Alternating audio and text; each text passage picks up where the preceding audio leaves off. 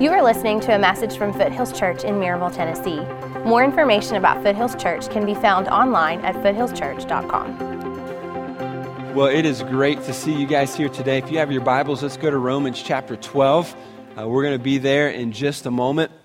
Um, but for those of you who might be new, we've been in a series entitled Our House, talking about how we can build our house upon the rock. Uh, we looked at what Jesus said um, early on in the Gospels that uh, if you are the man that hears what Jesus says and then goes and, and does the things that he commands us to do, then we are indeed the person that uh, is building our house upon the rock, upon his principles. And so we've been looking at ways that you and I become a Christ centered family, not just a, a Christian in name, as if uh, we, were, we were part of a, a, cultural Christianity, but that you and I would, would actually uh, have our families focused and centered upon Jesus. And so, what does that look like? And, and today I wanted to just finish and close out the series by talking about how, how you and I can bring peace into our homes. Uh, because the reality is, there are a, a, lot of people, a lot of homes here today that would say our home is not characterized by peace, our house is characterized by conflict and tension. And so there, there are, there are fighting, there's tension, there's, there's just a lot of uh, heat in, in the house. And so what do we do with that and, and how do we uh, recover from that? And, and, and what does God's word say about that? That's where we want to be at. But I know what a lot of people initially say when we talk about conflict in the home or tension, and, and our first response is, well, it's not my fault, it's her fault or it's their fault. And so, you know, that, and a lot of times that can be true because let's just be honest, there, there's at least one crazy person in your family. Right? There's at least one psycho in your family. Let's just be honest. It's either in your immediate family or your extended family. There's at least one crazy person. You're thinking of him or her right now. Let me just prove it right now. How many of you would say there's at least one crazy person in my family? Would you show your hands, lift them up high? Leave them up all over the room. Leave them up, hands all over the place. Now, there's a crazy person in every family. So if your hand is not up, you're it, right? You're the crazy person. So that is the one truth that you learned today at church that you're the crazy one. No, I don't know where the tension is in your home. Uh, I don't know where that is for you. Maybe it's in the fact that um, maybe you know you're trying to par- parent your children and your mom keeps looking over your shoulder telling you how to do it and, and there's just tension there and you're like, leave me alone, mom, they're my kids. I don't know if the tension for you maybe is, is your kids just tend to fight all the time and there's, they're, they're just at each other and you're exhausted every day because brothers and sisters are fighting and, and there's all kinds of yelling going on and you just, there, there's just tension there. Maybe there's tension because you're in a blended family, and so there's my kids, there's your kids, and then there's our kids, and then there's exes involved, and, and you're like, how in the world can I, you know, get to a place where we have peace in our family with all of these moving parts? And so there's a lot of complications. Maybe uh, there in, in your life, there's, there's something that has taken place between you and your mom and dad, and you've never really forgiven them for whatever that was. And so there's just this tension between your parents and yourself. And, and so there's all kinds of conflict. Maybe you're a, a kid or maybe you're a teenager and the conflict for you is that you're, you, you just feel like your parents don't trust you. And so you're like, mom and dad, they don't trust me and they're just smothering me to death. And we could come up with all kinds of examples today about how we might be experiencing tension in our families today. Uh, but what I want to do is I want to look at some words that, that Jesus makes and then go into uh, a few different scriptures to really help us uh, begin to establish what I believe Jesus would want us to experience in our home, and that is ultimate peace with our relationships, but also peace within our own heart. Take a look at the screen, and here's the first verse that we'll look at. It's Matthew 5 9. And Jesus says this Blessed are the peacemakers, for they shall be son, uh, called sons of God.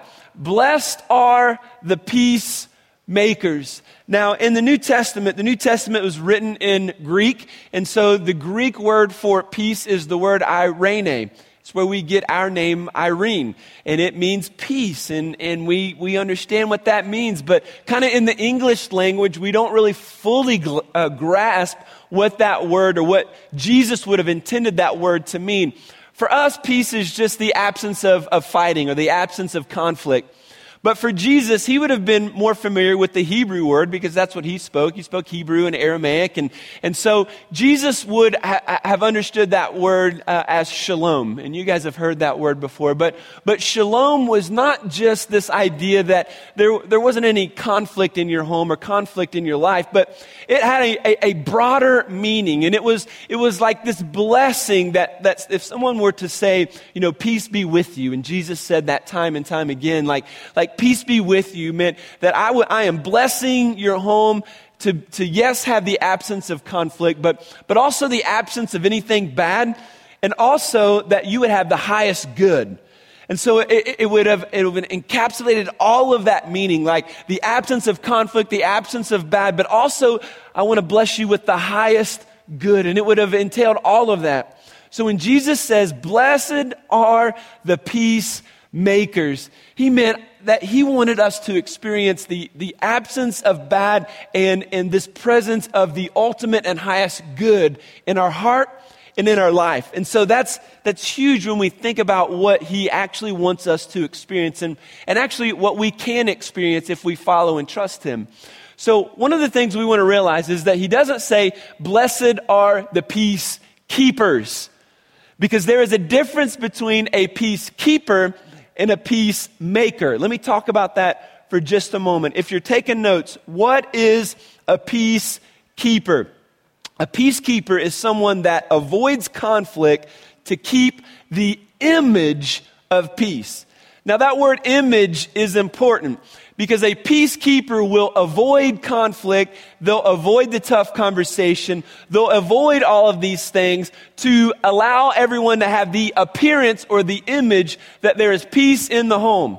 So let's sit down as a family and let's have dinner, even though we can't stand each other, even though there's a pink elephant in the room that nobody wants to talk about. There's tension. We know something's going on, but we don't want to dare talk about it or dare go there. Let's just keep the peace and thereby avoiding all those hard conversations. And we give the image of peace. It's not peace, but it's the image of peace. Now, the ultimate, like, heart and sin of a peacekeeper is idolatry. Because if we're not going to talk about the difficult things or talk about ways that somebody offended us or hurt us or talk about, you know, the problems that are going on in our family or in our marriage, what we are saying is, I am more concerned about what you are going to say I'm more concerned about what your response is going to be more so than I am following and trusting God's plan for my life. So ultimately, I'm bowing down and worshiping myself and I'm worshiping other people because I'm more concerned about what they would say more so than what God would say. God would call us to make peace, not just keep the peace. And, and a, a peacekeeper doesn't truly have peace. It's only the image. Now, what is a peace maker. What does a peacemaker do? Well, a peacemaker, if you're taking notes, will embrace conflict to create the peace. So a peacemaker has to embrace a certain amount of tension, a certain amount of conflict in order to create ultimate peace. And so here, here are some of the things that we have to embrace. We've got to be able to, do, to embrace the fact that when we're offended or that when we're hurt, then that is important enough for us to communicate and to share that with someone else. It's important that we not only communicate it, but that we work through the issues, not around the issues. You know, because so often we work around the issues when we blame and, and argue and fight, and, and, and especially with our kids and even with our spouse, we work around the issues instead of what the issue is. And so a peacemaker is going to embrace the conflict. They're going to talk about the, the, the, pink elephant in the room. They're going to talk about the hard things. Why? Because Jesus is calling us to be peacemakers, not peacekeepers. And ultimately, the reason why we want to do this is because we want to have a Christ centered home. We want to build our home upon the rock. We don't want to just be Christians in name. We don't want to be a cultural Christian that we've talked about. 80% of Americans call themselves Christians. We know that that is not because they are Christ centered homes. It's just because they have adopted a name or they want to go to heaven, so they call themselves something. But a Christ centered home is, is a home that is fully devoted and built upon the principles of God's word. And so that's what we're after. And if that is in fact what we're after, then we must begin to embrace what it means to make peace. Let's look at Romans chapter 12, verses 16 uh, through 19. These are great words. In verse 16, it says, Live in harmony with one another. That means live in peace with one another. That means live in peace with your spouse. Not, not the idea of peace, but actual peace. Not the image of peace, but actual harmony, okay? Do not be haughty, but associate with the lowly. In other words, don't feel like you're better than other people. Don't feel like you're, you're too good for your spouse or you, you know, you're too good for your parents. You know, you have more money than someone else and so you're better than them. He says, no, don't think you're too good for them uh, to, to associate with other people. He says, never be wise in your own sight. In other words, don't think you're Mr. Smarty Pants. Don't think that you have all the answers. Please don't think that you're right all the time. You know, nobody is right all the time, but some of us act like we're always right and our spouse is the one that is failing, right? And so he says, never be wise in your own sight. And then listen, verse 17, he says, repay no evil for evil, but give thought to do what is honorable in the sight of all. So we love to get revenge, don't we? Somebody hurts us, boom, hurt you back. You have a one liner that offends me. I got one. I'm quick witted. I'm right back at you. And so we'll get in a match of where we can, you know, condemn each other. We can make fun of each other. We can point fingers at each other. And so we get into this revenge mode. Somebody hurts us. So maybe it's not with our words that we're going to hurt them, but we're going to do what we call stonewall. So I ain't going to talk to you. I'm going to give you the cold shoulder. I'm not going to talk to you. I'm going to pretend like you don't exist. And so sometimes we do that. Sometimes we, you know, just, you know, we just kind of go into our shell. And, and I don't know what your tendency is, but when somebody hurts you, everybody in this room has a tendency. Maybe your tendency is to get loud and mean, or maybe your tendency is to get reserved and, and isolate yourself, or somewhere in between. Everyone has that tendency. And here's what the Word of God says repay no evil for evil. In other words, when somebody hurts you, when somebody offends you, don't repay them by isolating or getting loud and mean. Don't do that. Instead, do what is honorable in the sight of all. So, we're going to talk about what it means eh, to be honorable in those situations as we continue. Verse 18 If possible, so far as it depends on you, live peaceably with all. So, as far as it depends upon you, you're going to do everything in your power. You're going to do everything that you can to live in peace with your family, to live in peace with your coworkers. In other words, you are going to do your part.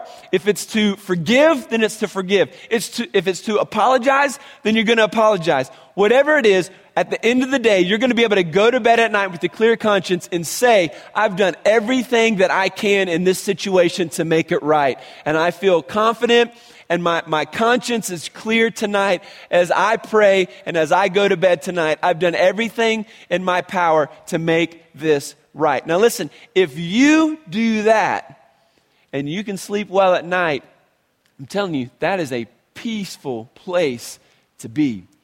So, let's get to some practical ways that you and I can, can really flesh this passage of Scripture out in our life. How do you and I become peacemakers in our life? If we want to honor God by making peace in our families and bringing peace into our homes, number one, if you're taking notes, is to tell the truth in love. Tell the truth in love.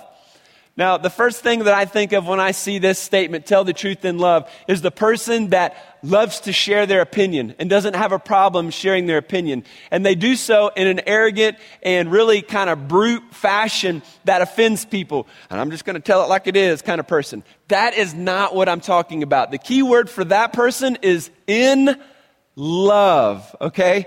So we're not just sharing our opinion and telling it like it is. We're going to share the truth in love. Let's look at this verse together. It's Ephesians 4 15. It says, Rather, speaking the truth in love, we are to grow up in every way into Him who is the head, into Christ.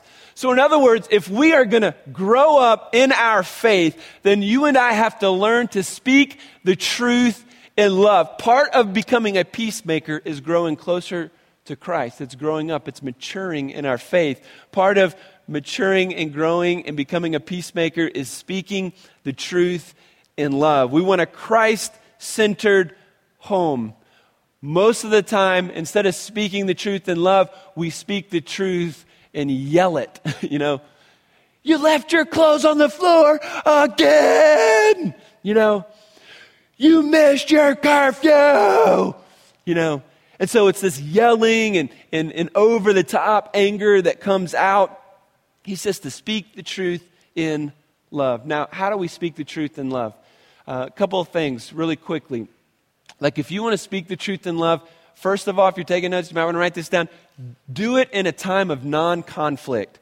So, when there is a, a, a time of non conflict, that's when you work on the issues. The time to work on the issues is not when your spouse is bending over, taking their shoe off to lodge it at your face, all right? That's not the moment to bring up a new issue. Uh, honey, I was also thinking about our whole. No, that is not the time. What we do is when everybody's calm, when everybody's in a, in, in a good state of mind, you know, we can sit down and we can say, hey, I've got an issue that I'd like to talk about. And during that non conflict time, we're able to begin to share the truth. And so, non conflict times, share the, the, begin to share the truth of, of where your heart is. And then, secondly, we attack the issue, we don't attack the person. We attack the issue, not the person. A lot of times, what we end up doing in marriages, especially, is like when there's an issue or a problem, you know, we attack the person. You're a jerk. You're selfish. You're an idiot. You're inconsiderate. Uh, inconsiderate. So we, we, you know, we name call and we say these things, which is attacking the person, not the issue. And so that is a huge uh, item to, to, to understand. So if you're name calling, if you're yelling a lot, if there's a lot of back and forth, blaming, you're never going to get to the real issue of your marriage or your problem. The issue is not that he's a jerk. The issue is that you don't feel like he's listening to you when you're talking. And so, if that's the issue, like when I'm speaking, you're watching TV, you're on your phone, you're doing all these other things, and the issue then, you know, in this example is that he, I don't feel like he's listening to me, therefore, I don't feel important to him. That's the issue. Let's talk about I don't feel important. Not you're a jerk or you're whatever because you're not listening to me. It's not the issue. The, and, and so the issue is not, guys, that she's not physical enough with you. That's not the issue. I mean, yelling at her, you know, crit- criticizing her because, you know, the bedroom isn't what you want it to be and, and you know, you're going to be sarcastic and one-liners and digs and make fun in front of people. I mean, that is, first of all, that is not encouraging her to take a trip to Victoria's Secret, by the way, all right? But secondly, it's not getting to the issue. The issue could it be, guys, that if that's not where you want it to be, is that you feel unloved. I don't feel like you love me because this is happening. Now, that is the issue. Now, let's talk about that. Because I hope your heart in your marriage is that I don't want her to feel unimportant.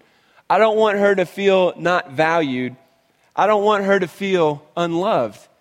And, in, in my, my hope in, in, you know, in a Christ-centered home, this is our hope. Like, I don't want her and she doesn't want me to feel that way either. And so non conflict times, attack the issue, not the problem. So, here are a couple, helpful statements that might get you going and get you thinking in the right way. So, to get to the issue. So, for instance, when you don't listen to me, I don't feel important.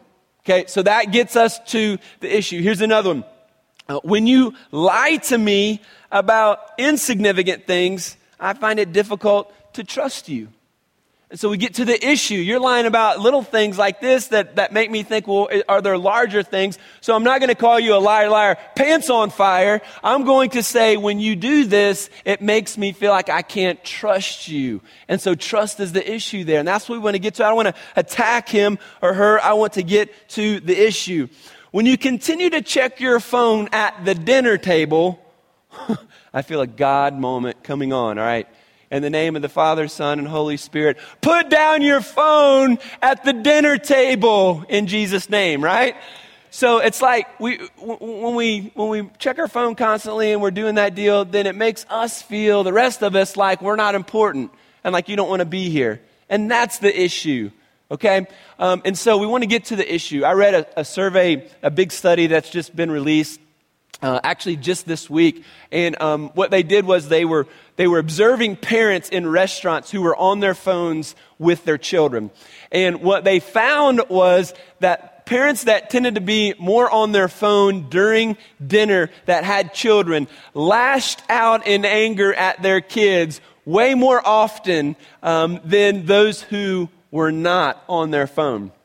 Now, all in guilt, uh, all guilty say, And let's just move on, right? Okay, so we've all kind of been there. So put down your phone and, and let's, let's begin to, to be in the moment with our family. So, first and foremost, we want to speak the truth in love. Secondly, peacemakers also apologize when they're wrong. They apologize when they're wrong. Now, I know you're looking at these things and you're thinking, Trent, I really was hoping for a deep theological like truth today. But listen, this is so biblically sound and powerful and theological. Like if we don't grasp our minds around stuff like this, then, then nothing else in the Bible can really begin to take root. If you want to be a peacemaker in your home, you've got to realize that you must apologize when you're wrong. Let's look at this verse together. James 5:16 says, "Therefore, confess your sins to one another and pray for one another, that you may be healed. The prayer of a righteous person has great power as it is working." So listen, what, what would it look like in your marriage, in your homes, if you actually apologized when you were wrong and then you prayed about it together? Honey, I am sorry that I did this. I offended you. I hurt you. I don't want to hurt you. I am sorry. Will you forgive me? Can we just pray about this together?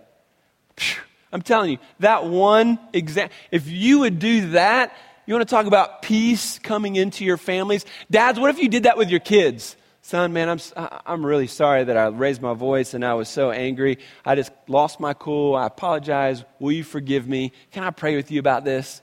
Oh my, are you kidding me? You want, you, you want to see a child's life begin to change? Let them see a father who asks for forgiveness. You know? Let, us see, let's see men at home asking for forgiveness on a regular basis because we need it just about every day, you know, to our spouse and, and, and even to our kids. If we begin to model that, I mean, what would it look like? Would our kids, in fact, begin to pick up on that? Would our, our wives begin to pick up on that and follow that same lead? I believe that they would. How do we do this? How do we apologize when we're wrong? A couple things to think about. First of all, we want to admit to specific actions without excuses, okay?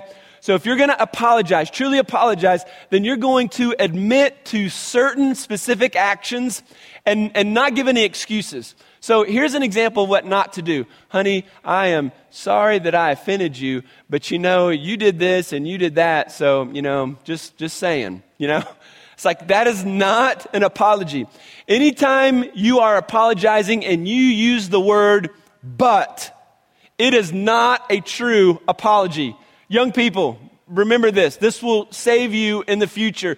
When you are apologizing to mom and dad, when you are apologizing to, you know, anyone in a relationship, do not ever say, I am sorry, but, because what that does is it just null and voids the apology. We call it deflecting. In, in the counseling world, it's deflecting. I'm sorry, but I'm going to deflect off this guilt that I'm beginning to experience for this half a second and put it back on you because it's actually your fault that I said that or that I did that. And that never works. That is not an apology. So when I, when I confess or when I apologize for something, I want to say, I'm sorry for, and fill in the blank. What was it? You know, what is it? You know, we don't want to, see, so this is the hard thing because it is so hard for us to admit when we're wrong. So often we want to just say, I'm sorry, and leave it there, you know? We don't want to go any further. It's like, well, wait a minute, what are you sorry for?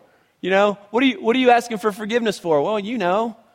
No, I don't know. You tell me. You know, tell me, what is it that you are sorry for? Well, I'm just sorry for being a bad husband. Well, no, no, no, no, that's not even good enough. Why are you a bad husband? Well, because I cussed you out, I guess. I don't know. What, what is it? We want to get to that. Why is that important?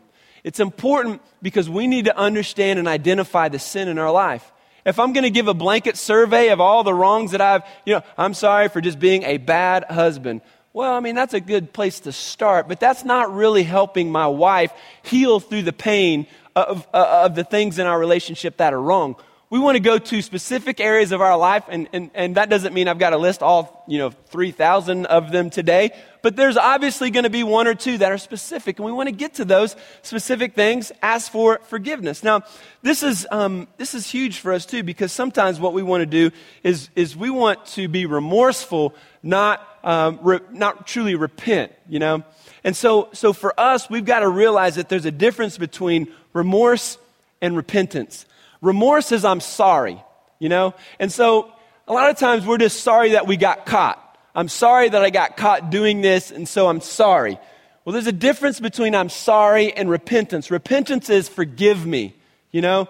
I'm sorry, please forgive me for this. So that word forgive needs to be a part of your vocabulary, not just I'm sorry. Um, for instance, uh, for I'm sorry is, is more like a mistake, not a sin. I'm sorry I left the toilet seat up. You know, that's a mistake.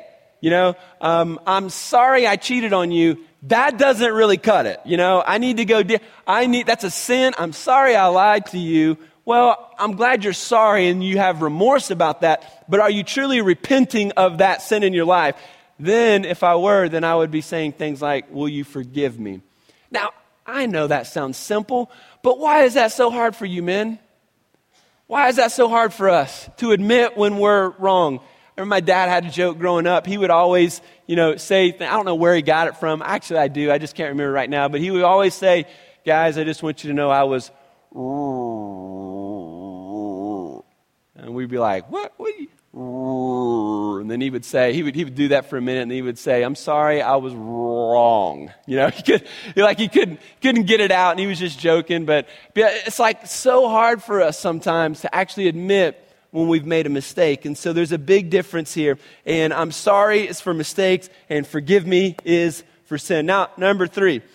Number three, peacemakers forgive and let go forgive, and let go. Now, here's why this is so important because it's not just enough for me to have peace with other people. I mean, peace with other people is fantastic, and I want that. But I don't just want peace with you, I want peace right here. I want peace right here, and I want peace right here. And Jesus is called the Prince of Peace. So if I let Jesus in here, then I have the potential to have peace here and here and then here. So, so if we want peace, it's not just in relationships, but it's internally. And so that's where forgive and let go comes into play. Because if you're not willing to forgive someone who has hurt you and you're holding on to that, if you're not willing to forgive how they have wronged you, if you're not willing to forgive that pain that you've been experiencing for maybe years and years and years, then you're not going to experience peace in your life, which means peace out here it's not going to happen either. Let me just give you here's a little secret to look at people in a different light. When people aren't in peace here, in other words, when there's conflict here, horizontally, I promise you there's no peace here. Because that's the way that it flows. Christ gives me peace here, and then I'm able to extend peace here. But if you are arguing and fighting and there's conflict in your marriage and your families, then right here is absent of peace. And so you've got to let Jesus in the room, okay? You got to let Jesus in your life, begin to experience this peace here. And a lot of that has to do with forgiving and letting go. Uh, the Bible speaks clearly to this all throughout Scripture, but let's look at Colossians 3 12 and 13. It says this Put on then, as God's chosen ones, holy and beloved, compassionate hearts, kindness, humility, meekness, and patience. So in our families, in our marriages, in our homes, we want peace in our homes, then we want to see compassionate hearts for one another, kindness for one another, humility, so I'm not always right all the time, meekness, and patience with one another. And then look what he says in verse 13 bearing with one another. I love that phrase, bearing with one another. I mean, because that's what it is a lot of times, because we're imperfect humans. I mean, we make mistakes. Your spouse is going to make mistakes. You know, your, your kids are going to make mistakes. But the scripture calls us to bear with one another. And that's what, that's what family really has to do, right? We've got to bear with one another. Let's continue. He says, if one has a complaint against another, forgive each other as the Lord has forgiven you. So you also must forgive. If you've got a complaint against someone, he says to forgive them. Why? Because Christ has forgiven you. I don't know about you, but in my life, Christ has forgiven me for way more than I can ever comprehend. Things that I, I, I, I, don't deserve that forgiveness. There's nothing I've done to earn that forgiveness, but He has freely given that forgiveness to me. So if Christ has forgiven you, which He has, then we're to extend that same forgiveness to others. That's our motivation. That's where our heart is. That's where we know and understand that Christ is working in us because we are we're beginning to embrace the idea of forgiveness in others as we understand the forgiveness that he has given to us. Now, I know a lot of you we've got to walk into this carefully because so many of you come in with so much pain. I mean, Maybe it was a betrayal of a spouse that, that took place. And so, you know, there's just a lot of bitterness there. Maybe someone who should have protected you uh, didn't protect you and abused you as a young child. And so you're like, Trent, how can I forgive that person? I mean, that's just that I, I can't even comprehend that. Maybe someone, you know, has, has made fun or hurt you in, in other ways. And so we think, how in the world are we going to be able to forgive them? And I'll just say it's not going to be easy but it is definitely doable when Christ is the center. And when it comes to family, hear me say this family is worth it. Family is worth it. Your family is worth the little bit of tension and a little bit of awkwardness the conversation might bring if it brings you to peace. It may be a little awkward to apologize. It may be a little awkward to bring up the past, but I promise you, if you are a peacemaker and you lay that out on the table and you begin to confess and I'm sorry and you don't throw in any buts, then you'll see God's hand and grace upon your relationships. Family is always worth it. We forgive as we've been forgiven. We show mercy as we've been shown mercy. And, and as followers of Christ, it's not just about blood relationships, our, our immediate family and extended family, it's about the body of Christ. Like in the body of Christ, we're called to be peacemakers as well. And so that means that we've got to learn to admit when we're wrong, forgive, let go, speak the truth in love. Um, funny story. We were at the mall this week, and uh, Mike and I had a little date night. So we were at the mall, and um, man, those leather chairs in the middle of the mall. I never thought I was going to be that guy sitting there, but dude, I spent like an hour there, and it was awesome. And one of the things she was in, she was in, um, she went to the restroom at one point, and there was this girl in there, and it was just funny. She just said she was in some kind of outfit, and she just looked at Mike and said, "Hey, I'm sorry to bother you, but do you think this looks good?" And Mike, Mike looked, and it was just like totally didn't match, totally was like off the wall, like not not a good outfit. And Michael was like, I, I just couldn't say any I just said, Yeah, looks great. And I said, honey, you just lied, like bold-faced lie. I'm talking about telling the truth in love, and you're you're lying. No, it's like this is funny because we do that so often. Like instead of sharing the truth in love, you know, we just, we just make, we just lie constantly about things. And, and, and, so I believe God would call us to come to a place in our life where we can begin to share the truth in love. And uh, as we close this series, I just want to um, just kind of remind you of some things that we've talked about and just have an opportunity for us to just bow and pray and seek God because I know as we talk about forgiveness and all of these issues that begin to rise up in your heart, it's like there's no way, Trent, there's no way I can let this go. There's no way I can forgive. Or, or maybe you say something like, well, I forgave back in 19, whatever, but you still think about it and it's still in your heart, it's still in your mind, and you, you're still bitter about it. And it's like you haven't truly let it go. You haven't let it go. And as a result, there's no peace in your heart. And as a result of no peace in your heart, there's no peace in your families. And so I just want to I just want to ask you a question as we close this series. Like what would it look like if you truly let Jesus in your house? What, what would it look like if you just imagine Jesus sitting on the couch when you go home today and you begin to have this conversation with your wife? You know, in that heated moment with your kids, in that heated discussion with your wife or your husband, like, could you just imagine and picture Jesus being in the room? How would that change? And what would it look like if you really let him into your heart? If you really let him into your life, what would that look like and how would it change how you treat those around you? Would you bow your heads and, and let's just begin to pray and, and think about this? Like what, what would it look like one year from today? If you decided to apply the principles that we've talked about over the last five weeks and, and said that you're going to build your house on the rock, you're going to be a Christ centered home, and you truly let Jesus into your life. Like, we're going to let Jesus come into the room, we're going to let Jesus come into the house, we're going to let Jesus come into the conversation. How amazing would your marriage and would your family and would your life change. See, the reality is when Jesus walks in, everything changes. Everything changes in your heart. Everything changes in your house. Everything changes in your relationships. And the reality is, some of you have never experienced that change. You're not walking with Jesus. You've never committed your life to Jesus. So you've not experienced that change. But when you let Him in, He changes everything. When Jesus walks in, every heart in your family starts to burn. When Jesus walks in, sickness starts to vanish. Every hopeless situation ceases to exist. And I know this the dead begin to rise. Thank you for listening. More information about Foothills Church can be found online at foothillschurch.com.